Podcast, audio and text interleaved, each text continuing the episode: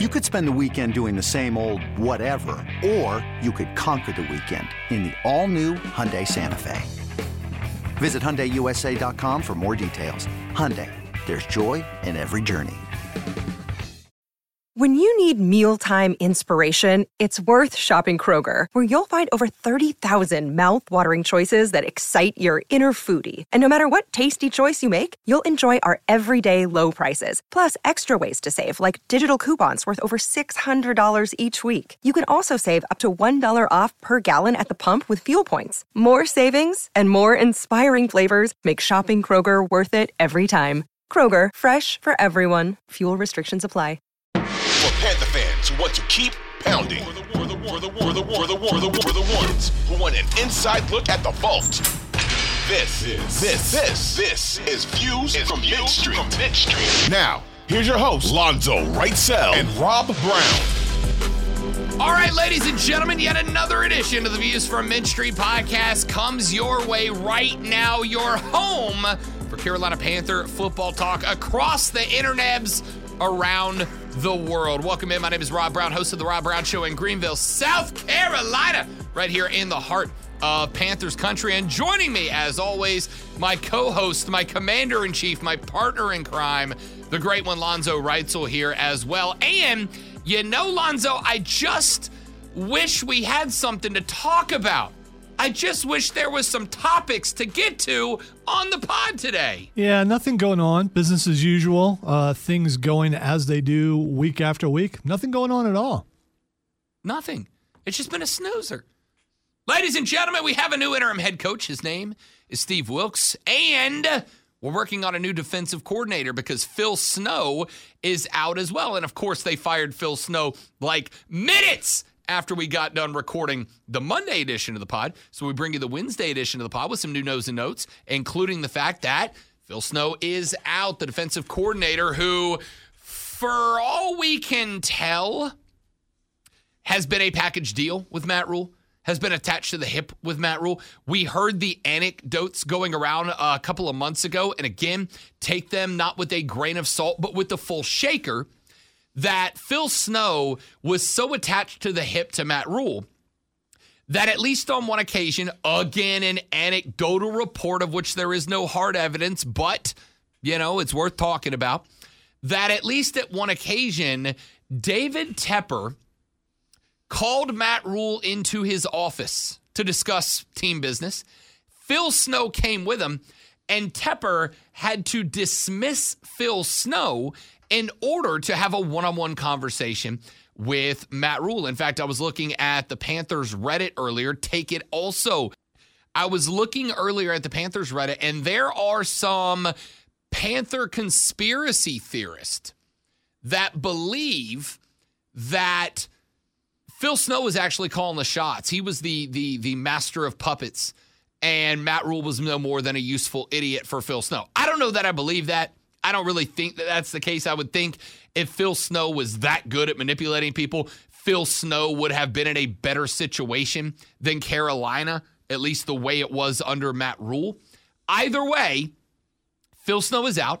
I, I, am currently working under the assumption that Steve Wilks is going to serve as a de facto defensive coordinator. Will kind of be in charge of his own defense, considering that's the side of the ball that he comes from. But when it comes down to it, Phil Snow was was hand in hand with Matt Rhule. Matt Rhule was gone. David Tepper told us in his press conference, Lonzo, you watched the whole presser, uh, that who stays and who goes was up to uh, was up to to to the new defensive to the new head coach, the new interim head coach Steve Wilks.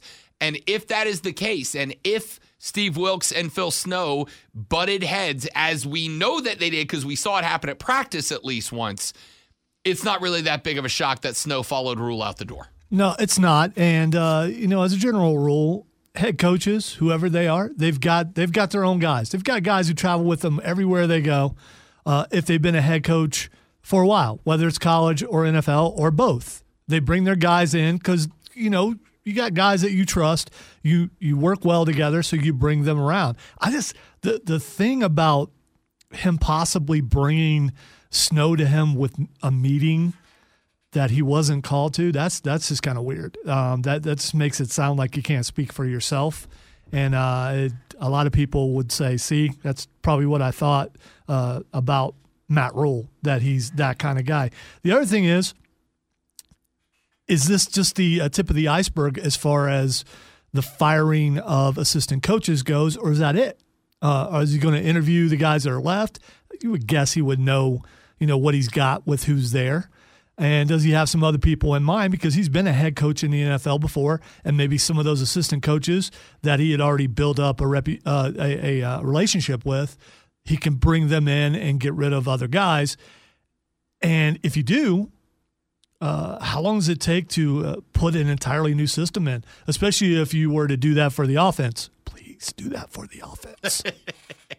uh, as of right now, Ben McAdoo is staying on board as the offensive coordinator, though obviously things are a bit tumultuous right now. So that could change down the line. We will see. But my question mark about that side of the football is a very simple one. Is Steve Wilks the guy that would be willing to, when he feels the time is right, overrule play calling from Ben McAdoo, right? Like if if if we get if we continue to stay in that routine of generic play calling, not taking advantage of the talent that we have, having wide receivers run routes that maybe they aren't the right receiver to fit into that slot at that time.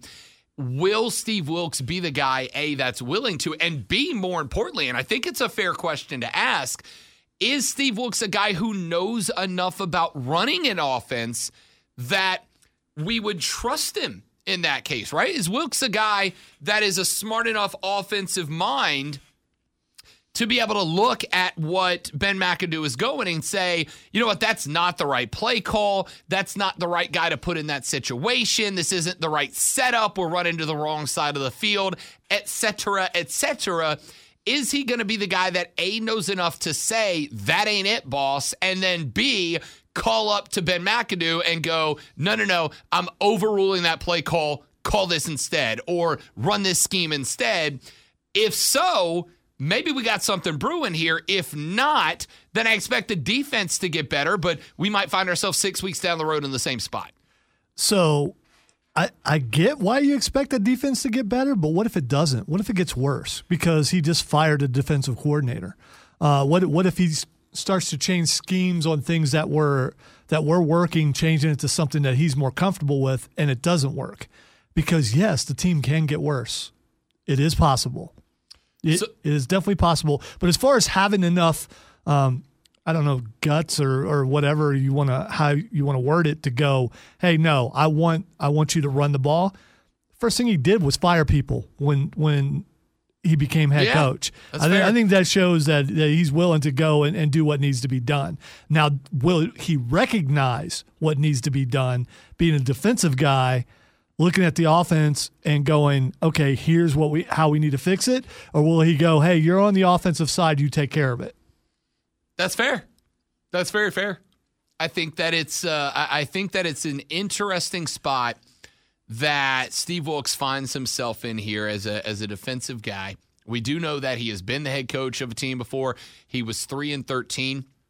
Remember when he was three and thirteen as the head coach of the Arizona Cardinals?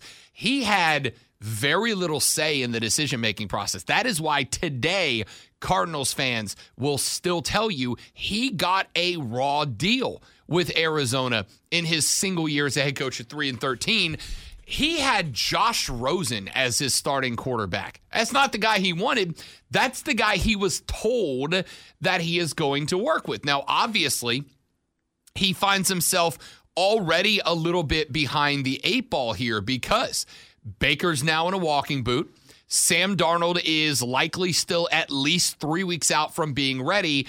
The only other guy left is PJ Walker. And when I say the only other guy left, I mean literally the only other quarterback left on the roster right now is PJ Walker, which means that's who Steve Wilks is getting the offense started with on the road at the defending Super Bowl champions is PJ Walker. So it is going to take, I think, a mighty effort from Steve Wilks. This week, as far as I'm concerned, this week is not going is not a week I'm going to evaluate based on the product on the field. I don't expect much this weekend. We're an 11 and a half point underdog at LA. And I'm going to tell you right now, I'm thinking about taking the Rams. Despite how bad they looked against a very good Cowboys team, I'm thinking about taking the Rams as an 11 and a half point favorite because this week is not evaluation on the field. This week is between now and Sunday. Are there any catastrophes? Do we have any locker room blowups? Do we have any players that start to speak out a turn and create drama? Is the coaching staff, when they roll out on Sunday, are they walking arm in arm or are we going to have some backstage heat that we never hear about? This week, as far as I am concerned, though, is all about seeing Steve Wilks, the manager, the organizational manager. Can he get this team pointed in the right direction, despite the fact that we are a nearly a dozen point dog on the road? Uh, I don't know that he can, and how can he do it uh, with the limited personnel that he's going to have? I don't think this is a true sign of what he is or, or what the Panthers could be under him until you at least get uh, Baker or Sam Darnold back. Uh, I mean, without one of those guys, then you're going with your third string quarterback as the starter. And we saw what he could do. We saw what Walker could do last year. He's got some things that he can do well, but for the most part, he's a third stringer for a reason. So you're coming in with third string, possibly still missing some uh, guys on defense, which was your strong point. Uh, so so what do you do? It's not. I don't.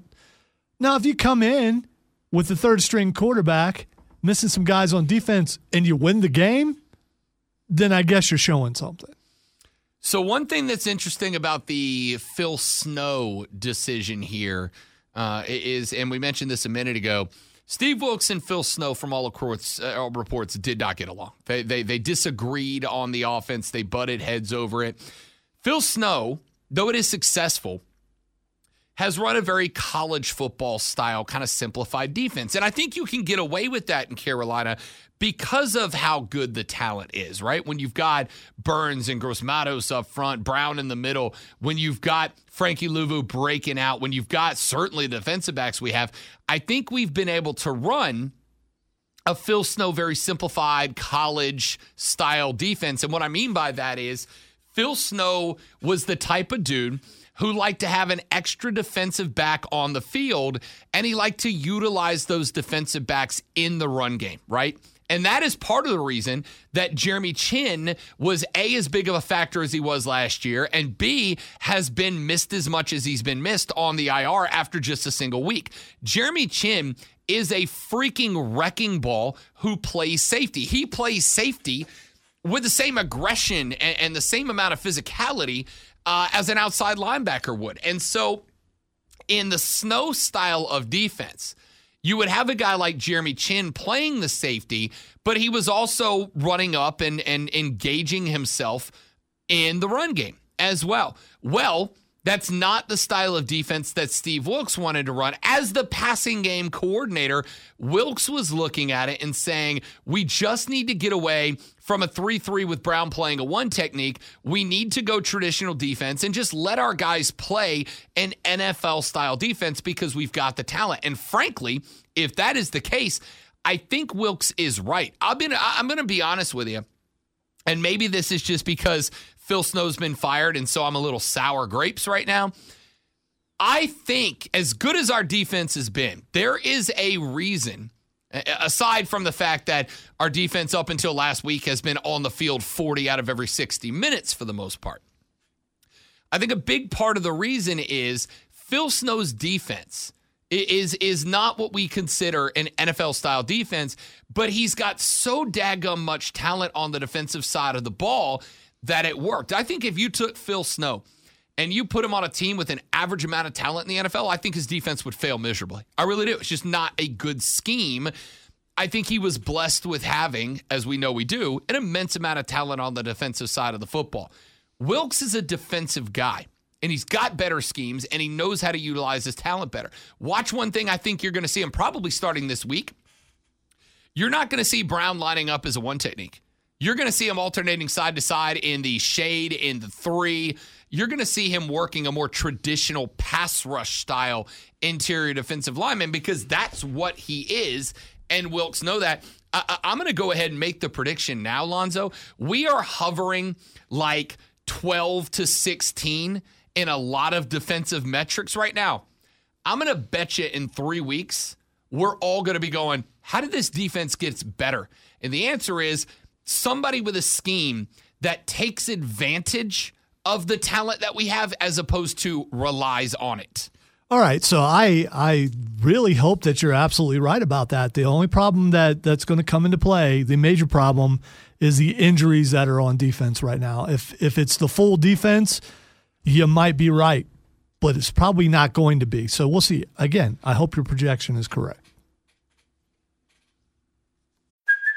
Hey, it's Kaley Cuoco for Priceline. Ready to go to your happy place for a happy price? Well, why didn't you say so? Just download the Priceline app right now and save up to 60% on hotels. So, whether it's Cousin Kevin's Kazoo concert in Kansas City, go Kevin, or Becky's Bachelorette Bash in Bermuda, you never have to miss a trip ever again. So, download the Priceline app today. Your savings are waiting. Go to your happy place for a happy price. Go to your happy price, Priceline. Another day is here, and you're ready for it. What to wear? Check. Breakfast, lunch, and dinner? Check.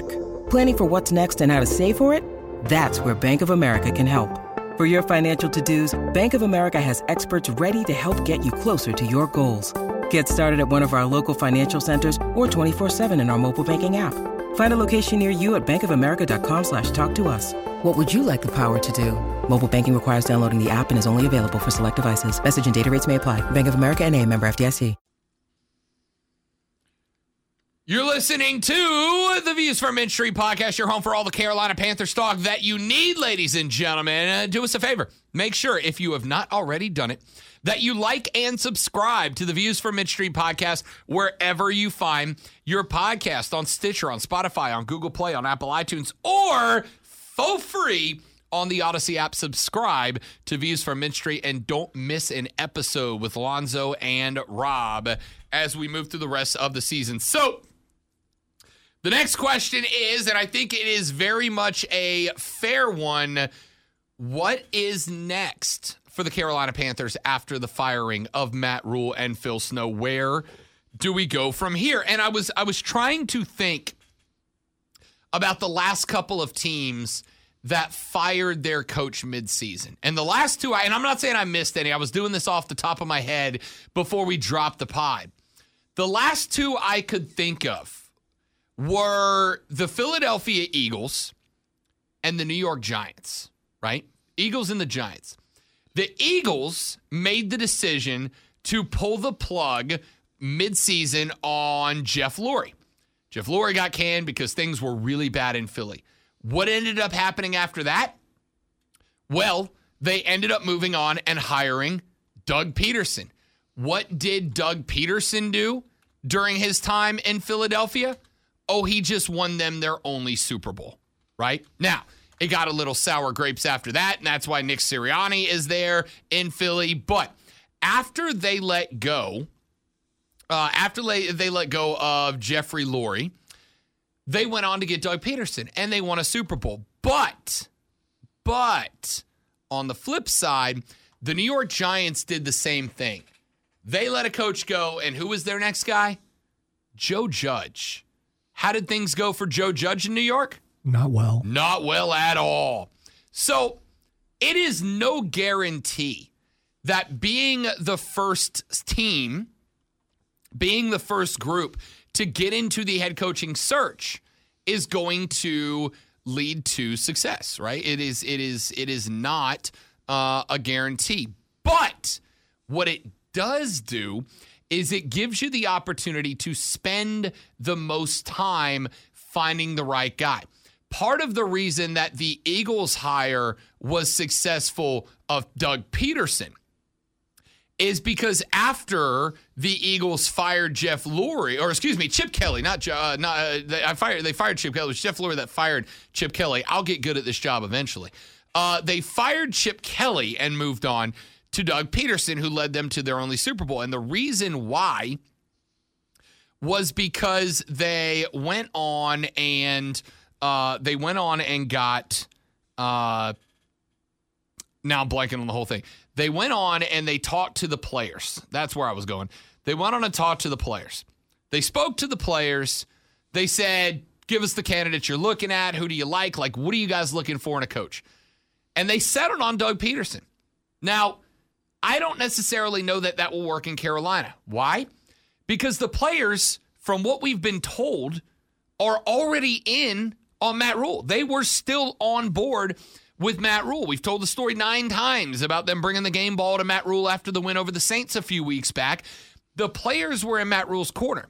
They were fired, according to David Tepper, without the conversation, right? He never went to the players and said, Do you guys want me to keep Matt Rhule? Do you want to move on from Matt Rhule? He never asked. He just made the decision. And fine, he's the owner. That's his prerogative. And frankly, I think most of us agreed with that decision.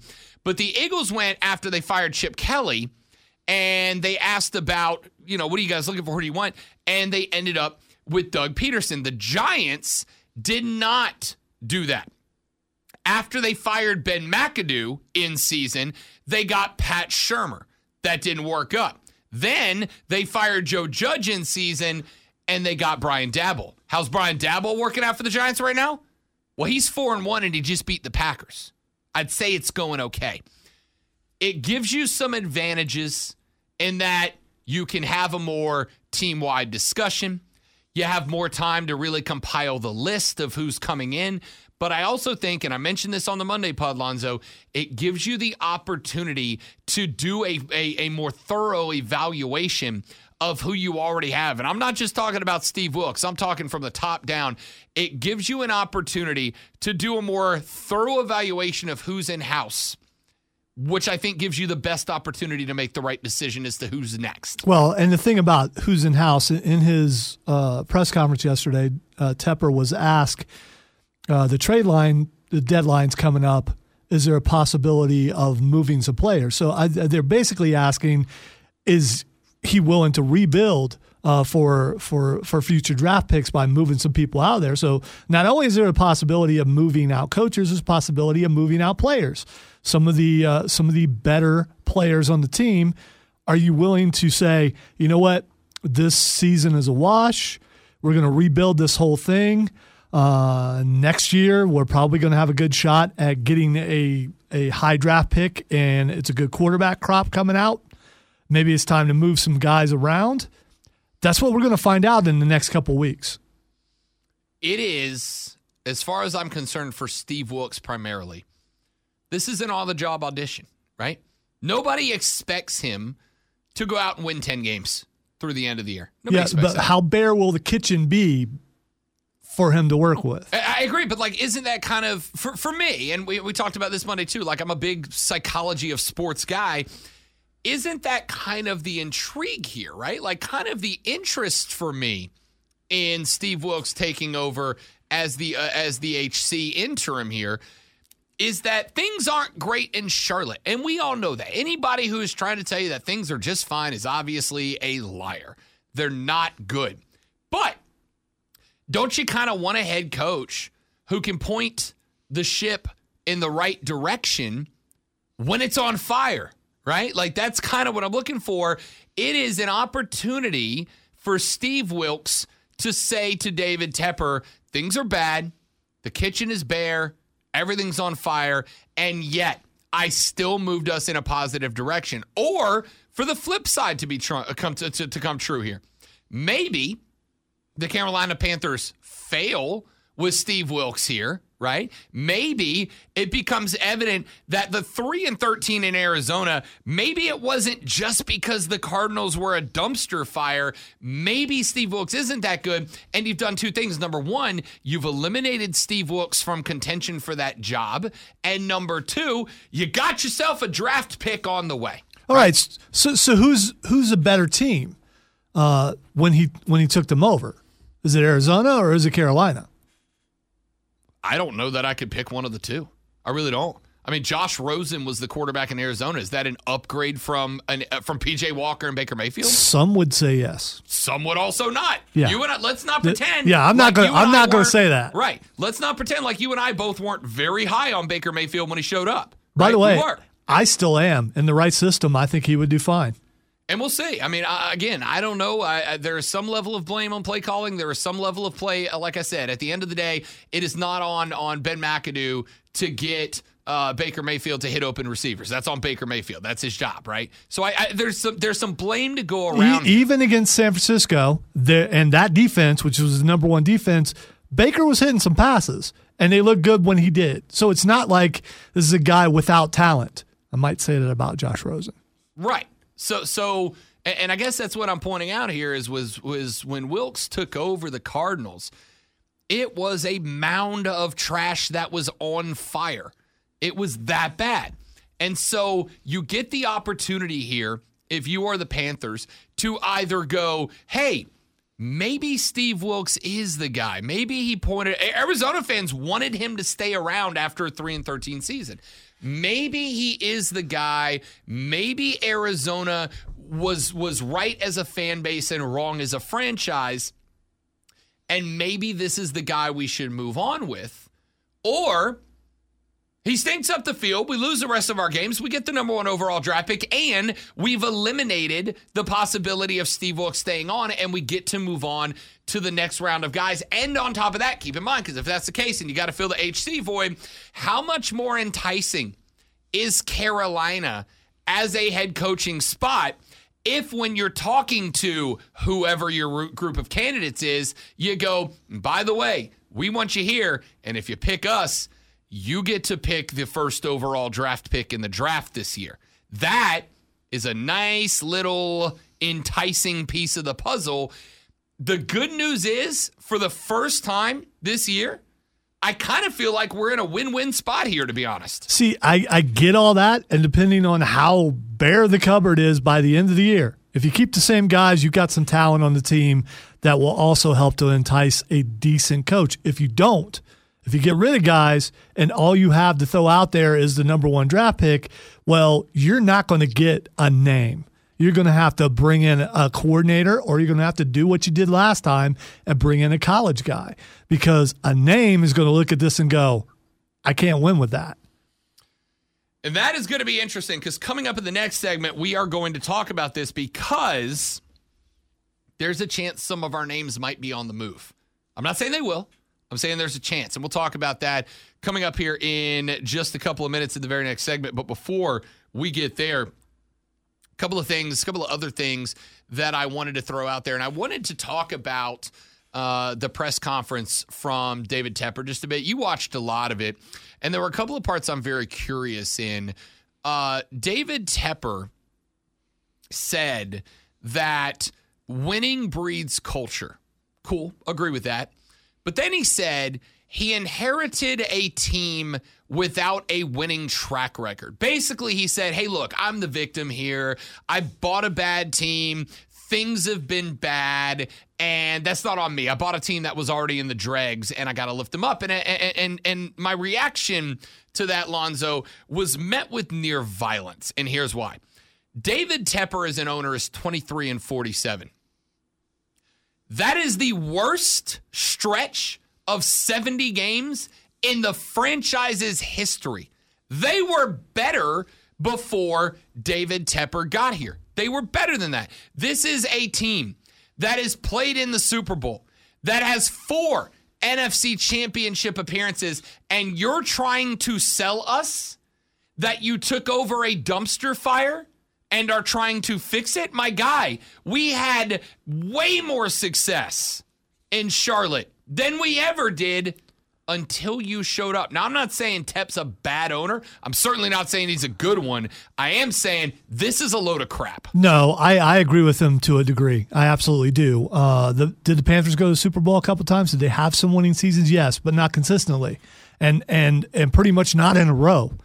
It, it, them doing well was more on the odd side than them doing poorly. And a lot of that had to do with Ron Rivera. You can go back to like George Seifert. There, there, there's some coaches that have not done well since, and this franchise hasn't been around that long. I mean, it's been around a couple decades, but but still, they're actually doing better than, than Jacksonville has done when they, they, if I recall, they came into the league together. But they kept Ron Rivera around. He would start out like one and four, one and five, like what's going on right now, then he would pick up and they'd win enough at the end of the season to keep him his job. And everyone was pro Rivera, who's a nice guy. By the way, I've interviewed him. He's a nice guy. But he wasn't that much more of a winner than the other guys. He just every few years he would get a good team. And this this team uh, overall, does this team have a history of winning? I would say no. I mean, Uh, not a have been to consistent more history. Super Bowls than the New Orleans Saints. That's true. They have been more than the Atlanta Falcons. are they consistent? Every year do you go in and go, okay, the Panthers have got a shot to to win the NFC South. From 2013 till 2016, the Panthers won three consecutive NFC South titles and had the sixth highest winning percentage in the NFL. So Wow. now, now I'm not saying I'm not saying from Three- start of the franchise three- until three tap, good years. I mean, that's I mean, yeah, but okay. three back-to-back division, t- th- sorry, back-to-back-to-back division titles, and the sixth highest winning percentage in the NFL over that same span of time. I mean, I, I, I guess more consistency would make you the Pittsburgh Steelers or the Dallas Cowboys, maybe. But I would say we were in the middle of a heater until the Richardson stuff broke and he got forced out and Tepper took over. Which, by the way, yes, good. I'm good with there, that. there was there was starting to be a quarterback problem then, and I think a lot of this stems to not being able to find the right quarterback for the franchise. Here, here's the point that I agree, but here's here's what I'm here's what I'm saying here.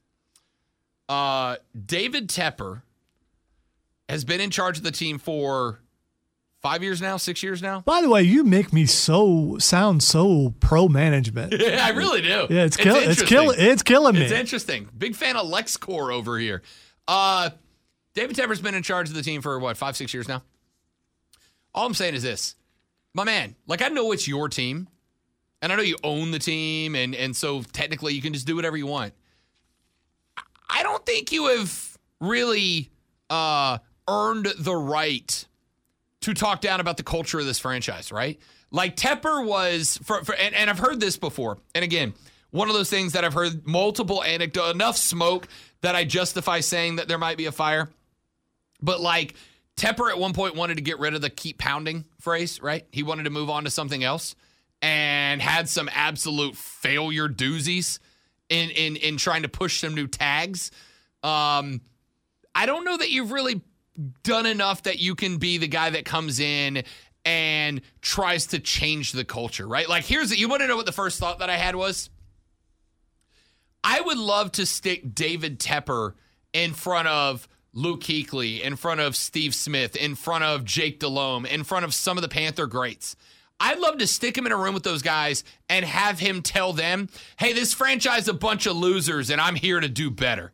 And just see what their reaction would be. What do we what do you think Steve Smith would say if David Tepper told him the run they had before he showed up was a bunch of losers? I don't know. I think Steve kind of works for them now. So I, I mean, I, I, I'm not positive, but I believe he does. so probably would have a different reaction than what you think. here's the and, and, and here and i'm making jokes about it but here's the other thing that happened that was kind of crazy to me in that presser and i don't know if you caught this or not lonzo i feel like it would have stuck out to you but maybe not. He took credit for bringing live music to charlotte. Not like i brought this band or that band or did this. He took credit for bringing live music to charlotte. Did he not bring live music to Charlotte? no, I'm pretty sure live music's been in Charlotte for a very long But time. but he brought some there though. I mean, he didn't say I brought some live music to Charlotte. He said I brought live music to Charlotte. He basically said Charlotte had no culture before I got here. You- And, and, and the problem that I have here is that David Tepper is doing a phenomenal job of claiming that everybody else is causing the problems except him. And I'm not saying they're all on him, but I'm saying, dude, you're the owner, you're responsible. Take All right. responsibility. All right. So the main thing that that I caught from the press conference was pretty much him saying he lets the football people run the football. So yeah, he makes the ultimate decision to hire the people who do the running of, of the football, but uh, operations, but it's up to those people, the people who are football people to make the thing successful. I don't disagree. An, an owner or or or like like a VP of a place or a president, they can only do so much. They have to delegate, and the next level has to take care of it. And if the next level doesn't take care of it, yeah, ultimately it's on you. But you counted on those people to to uh, move the thing in the right direction, and they haven't done that. I don't disagree, but remember, Te- uh, Matt Rhule was Tepper's pick. Right. I trust you to get it done. But if you keep putting guys into that spot that can't get it done, eventually I got to go, yeah, but your job is to put guys there who do, and so you're not doing your Yeah, job. but you can't fire an owner.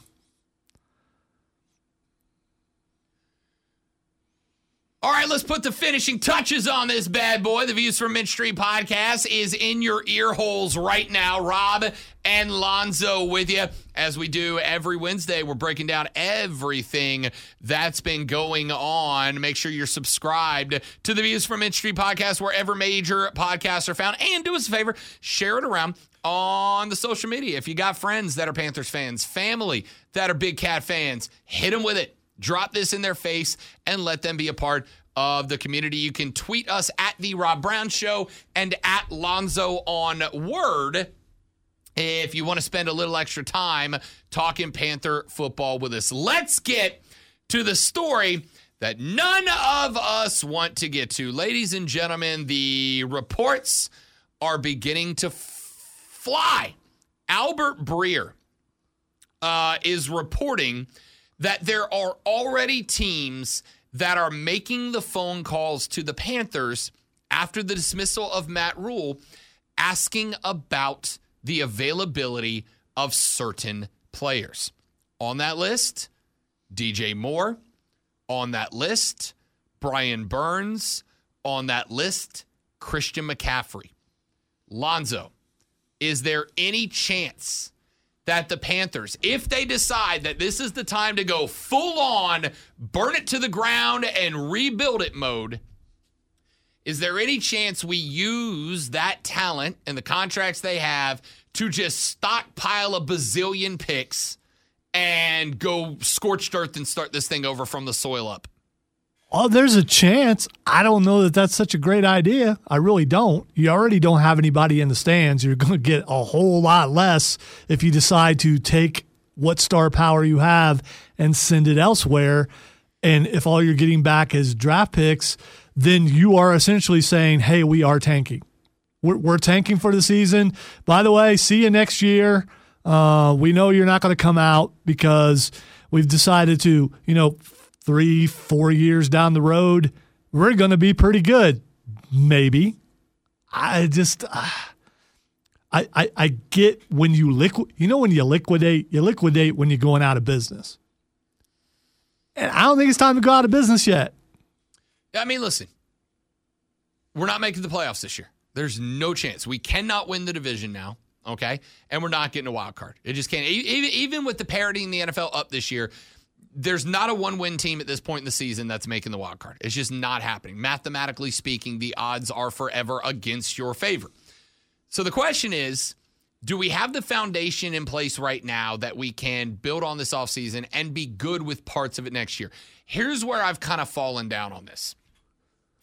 Uh, I listen for offers on McCaffrey. Okay. I listen for offers on McCaffrey, and here's why.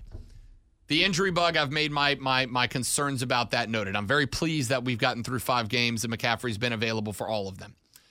Uh, I listen to offers on McCaffrey only because McCaffrey is going to bring you a king's ransom, right? Like if somebody wants CMC, and, and right now the reports are that the Buffalo Bills have made that call.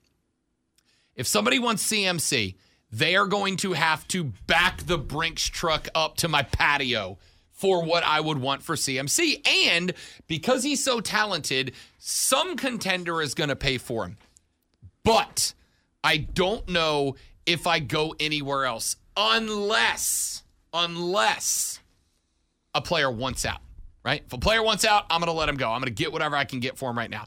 The only problem you have is that the only people looking to make an acquisition right now are contenders, which are guys that are giving you back end first round, back end second round draft picks. So there's not a ton of ransom uh, out there for some of the not Christian McCaffreys, but guys that still have trade value, right? Here's why I bring up the if a player wants out thing, right? Uh, Steve Smith, man, he's making some cameos on the show today. Steve Smith has already said if he was on the team right now, he'd ask out. He'd want out. Too much regime change. He knows that this team's going to be bad the rest of the year. He knows that there are some contenders that would utilize a guy like Steve Smith on a Super Bowl run. He would ask out to go make the same money elsewhere on a better team to build a legacy. And I get that. I understand. did that work out for him uh, last time? Uh, No. I'm ju- just saying. I'm just but, saying. but again, only one team can win a Super Bowl. That's true, but uh, I, I mean, if he's saying this is what I would do, you did that, and it didn't work for you. I wouldn't say it didn't work. He made good money. He made good you money. Did you win a Super Bowl? No, but again, that's not the only prize out there. There's there's some money consideration too. The point is, there are some players that are going to look at your franchise and go, "Hey, you know what? This place is is is disorganized. This place is on fire. There's a problem right now. I just don't want to deal with that. I would rather go somewhere else that I've at least got a chance." Did it work out for him? No. Was he in a better position than he was in Carolina? Yes, without a doubt. He had a better chance there. So He went somewhere else and didn't go to a Super Bowl. I agree, but he had a better chance at it. And and all you can do is play the odds. So the the point that I'm making here is yes, if DJ Moore comes to me and says, "Hey, I, you're not going to get my all. I don't want to be here."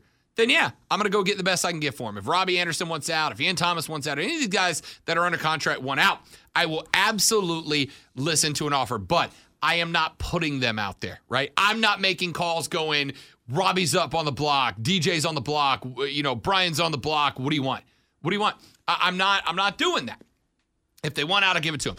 McCaffrey is the only guy that I would dangle. And I'm not even saying I would trade him. I'm saying I would dangle because if you're a Buffalo and you're going, you know what, that would be that would be a big piece for us, right? Like we're on the verge. That would be a good piece. But more importantly, if you're Buffalo and then also uh, Kansas City gets I'm not saying they would, but a Kansas Kansas City gets involved or uh, Miami looks and goes, you know what? When Tua gets back, we're going to have some ground to make up from where we were after we let the Jets score 40 on us. What the hell? Uh, we could use a guy like a CMC. Maybe you start a little, a little bit of a bidding war and you drive up the price of a guy who's had injury concerns and isn't going to be the same guy forever. And you, you now all of a sudden, not only do you have an early round draft pick next year, but now you got maybe two or three of those over the next couple of years. I dangle CMC out there. Outside of that, I'm not making a move. All right, so during the offseason, before the season started, when when Carolina was looking for a quarterback, all the rumors were that CMC would have been part of a package to bring in a better quarterback. That didn't work. And and a lot of those rumors were denied. There's no way. So when you were actually looking for another player and could have traded arguably your most talented player on your team, you did not do that. Why do it now? Because you're in a different era of your team now. Like this, The, is, the only, this the only thing that's changed is the coach.